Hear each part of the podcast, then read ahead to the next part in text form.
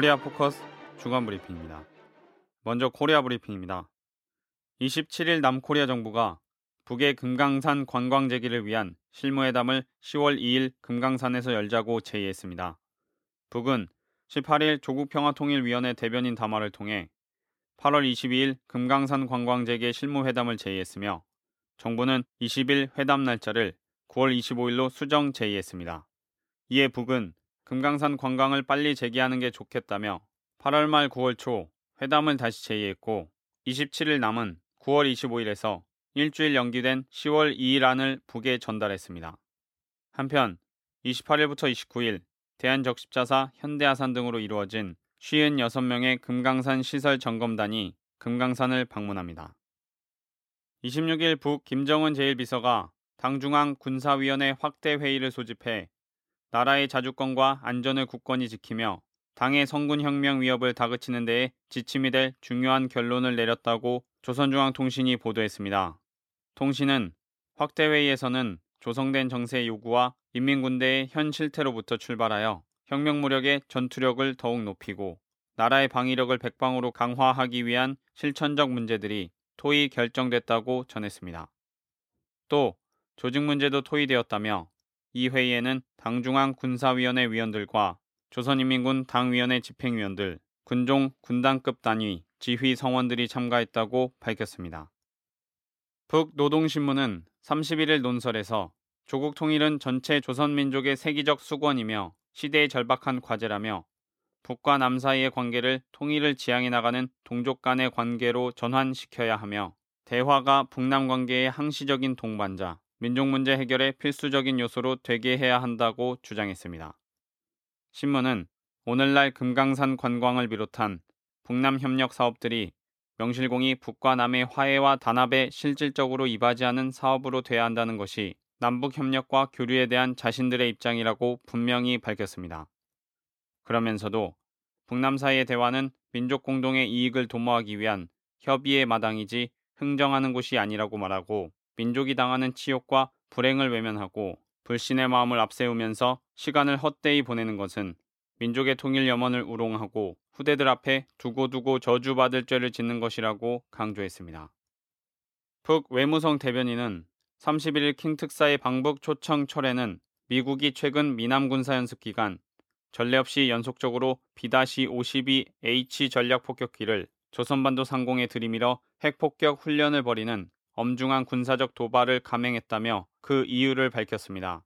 이어 우리가 이에 대해 뉴욕 접촉 통로를 통해 미국 측에 명백히 통보했음에도 불구하고 미국이 킹 특사 방북 초청 철회에 대해 놀랐다고 딴전을 피우는 자체가 놀라운 일이라며 미국은 북이 타당한 이유도 없이 킹 특사의 방북을 갑자기 불허한 것으로 여론을 오도하고 있다고 비판했습니다. 이어서 남코리아 브리핑입니다.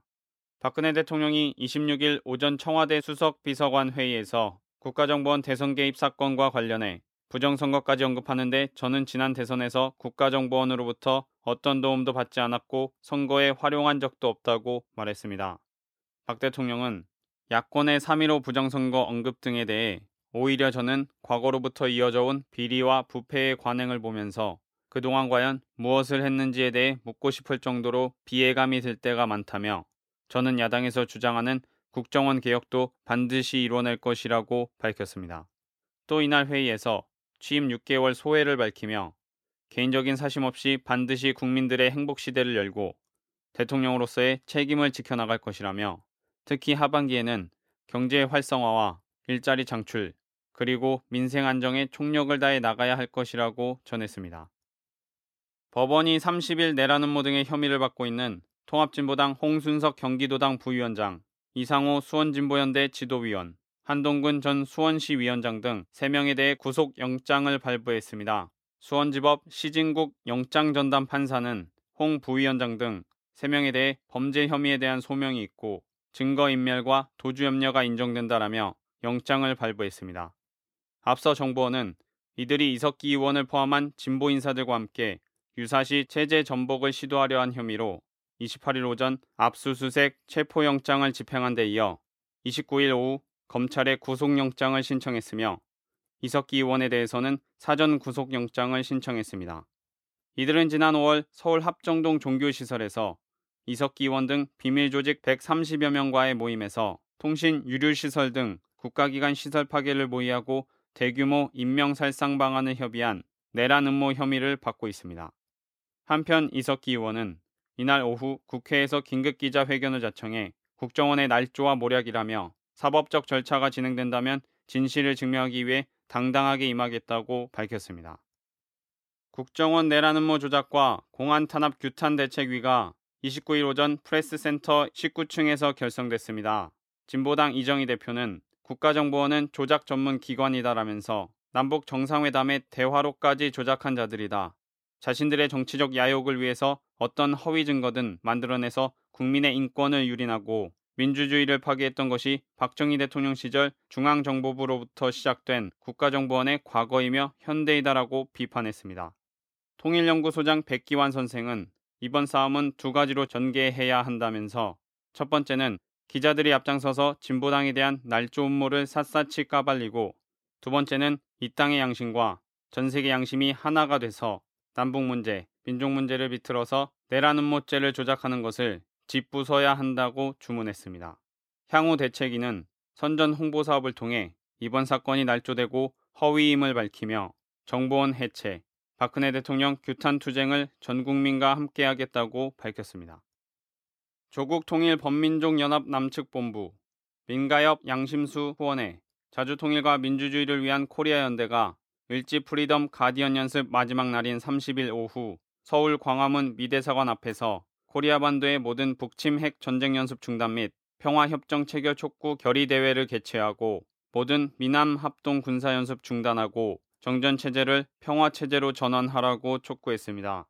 범민련 남측본부 이천재 고문은 미국은 분단 이후 지금까지 반세기가 넘게 긴장과 대결 속에서 핵전쟁 노름을 했다면서 미 대통령이 한반도에서 핵전쟁 카드를 올려놓았다 내려놓았다 반복하는 것이 지금까지의 역사라며 미군의 역사를 비판했습니다.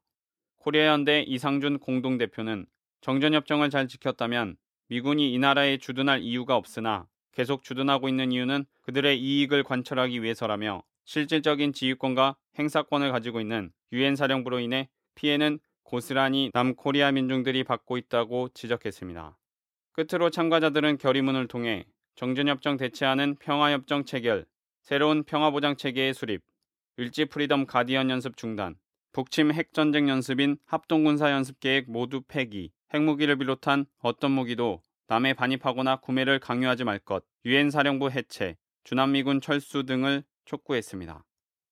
29일 남의 한국정신대 문제대책협의회 등 6개 단체와 북의 6.15 공동선언 실천 북측위원회 여성분과위원회 등 4개 단체를 비롯한 북남, 남북 총 10개의 여성단체가 중국 심양에서 일본군 위안부 문제 해결을 위한 실무대표단 회의를 진행하고 11월 초 일본군 성노예 문제 해결을 위한 남북 해외 여성 토론회를 열기로 결정했습니다. 이날 회의에서 참가자들은 일본 정부가 일본군 성노예 범죄의 국가 책임을 부인하고 공식 사죄와 법적 책임을 이행하지 않는 가운데 오히려 군국주의 부활을 시도하는 데 대해 우려와 분노를 표시하며 이에 대응하는 연대 활동을 벌여나가기로 하였습니다. 또 남과 북의 여성들이 우리 민족끼리의 기치 밑에 제2의 6.15 시대를 열어나가기 위한 접촉과 다양한 활동들을 앞장서서 추진해 나가기로 하였습니다. 끝으로 국제브리핑입니다. 26일 북코리아를 방문한 중국 우다웨이 육자회담 수석 대표가 30일 귀국했습니다.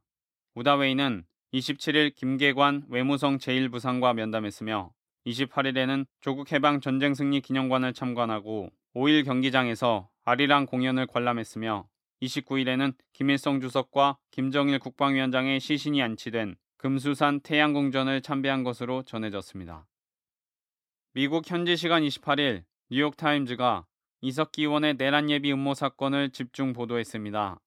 외신은 정치인들이 이번 사태를 박근혜 대통령의 보수 정부가 국정원에 연루된 최근의 스캔들로부터 국민의 관심을 돌리고자 마녀 사냥이라는 패를 내놓았다며 이번 내란 예비 음모죄가 극히 이례적인 돌발적 압수수색이라고 진단하고 내란죄 적용은 그렇지 않아도 세력이 막강한 국가정보기관에 의한 정치 개입 혐의로 시끄러웠던 전국을 다시 한번 뒤흔들어 놓았다고 분석했습니다. 뉴욕타임즈의 보도는 28일 남코리아에서 상황이 일어난 다음날 이례적으로 신속하게 보도한 것으로 국제적으로 이번 사태에 대한 긴급성을 주목하고 있다는 평가입니다. 시리아 왈리드 무알렘 외무장관이 지난 29일 기자회견을 열어 미국이 공격한다면 시리아는 가능한 모든 수단을 써 방어에 나설 것이며 이는 세계를 놀라게 할 것이라고 밝혔습니다. 무알렘 외무장관은 시리아는 항복하거나 맞서 싸우는 두 가지 선택권이 있는데 후자를 택할 것이라고 경고했습니다. 또 미국이 주도하는 전쟁 시도는 이스라엘과 알카에다 연계 세력인 알누스라 전선을 이롭게 할 것이라고 말했습니다. 이어 시리아 정부군 관계자는 30일 이란 뉴스 통신 파르스와의 인터뷰에서 시리아의 수도인 다마스쿠스가 공격을 받는다면 이스라엘의 수도 텔 아부비도 타겟이 될 것이라고 밝혔습니다. 지난 29일 러시아 하원국제문제위원회 위원장 알렉세이 푸슈코프도 이라크 전쟁과 마찬가지로 시리아 군사 개입은 합법적인 것이 될 수 없으며 오바마는 부시의 복제품이 될 것이라 밝혔습니다. 23일 중국 외교부도 최근 시리아에서 최악의 화학무기 참사가 발생한 데 대해 조사를 통해 진상이 드러나기 전까지 관련국은 예단을 피해야 한다는 입장을 밝혔습니다.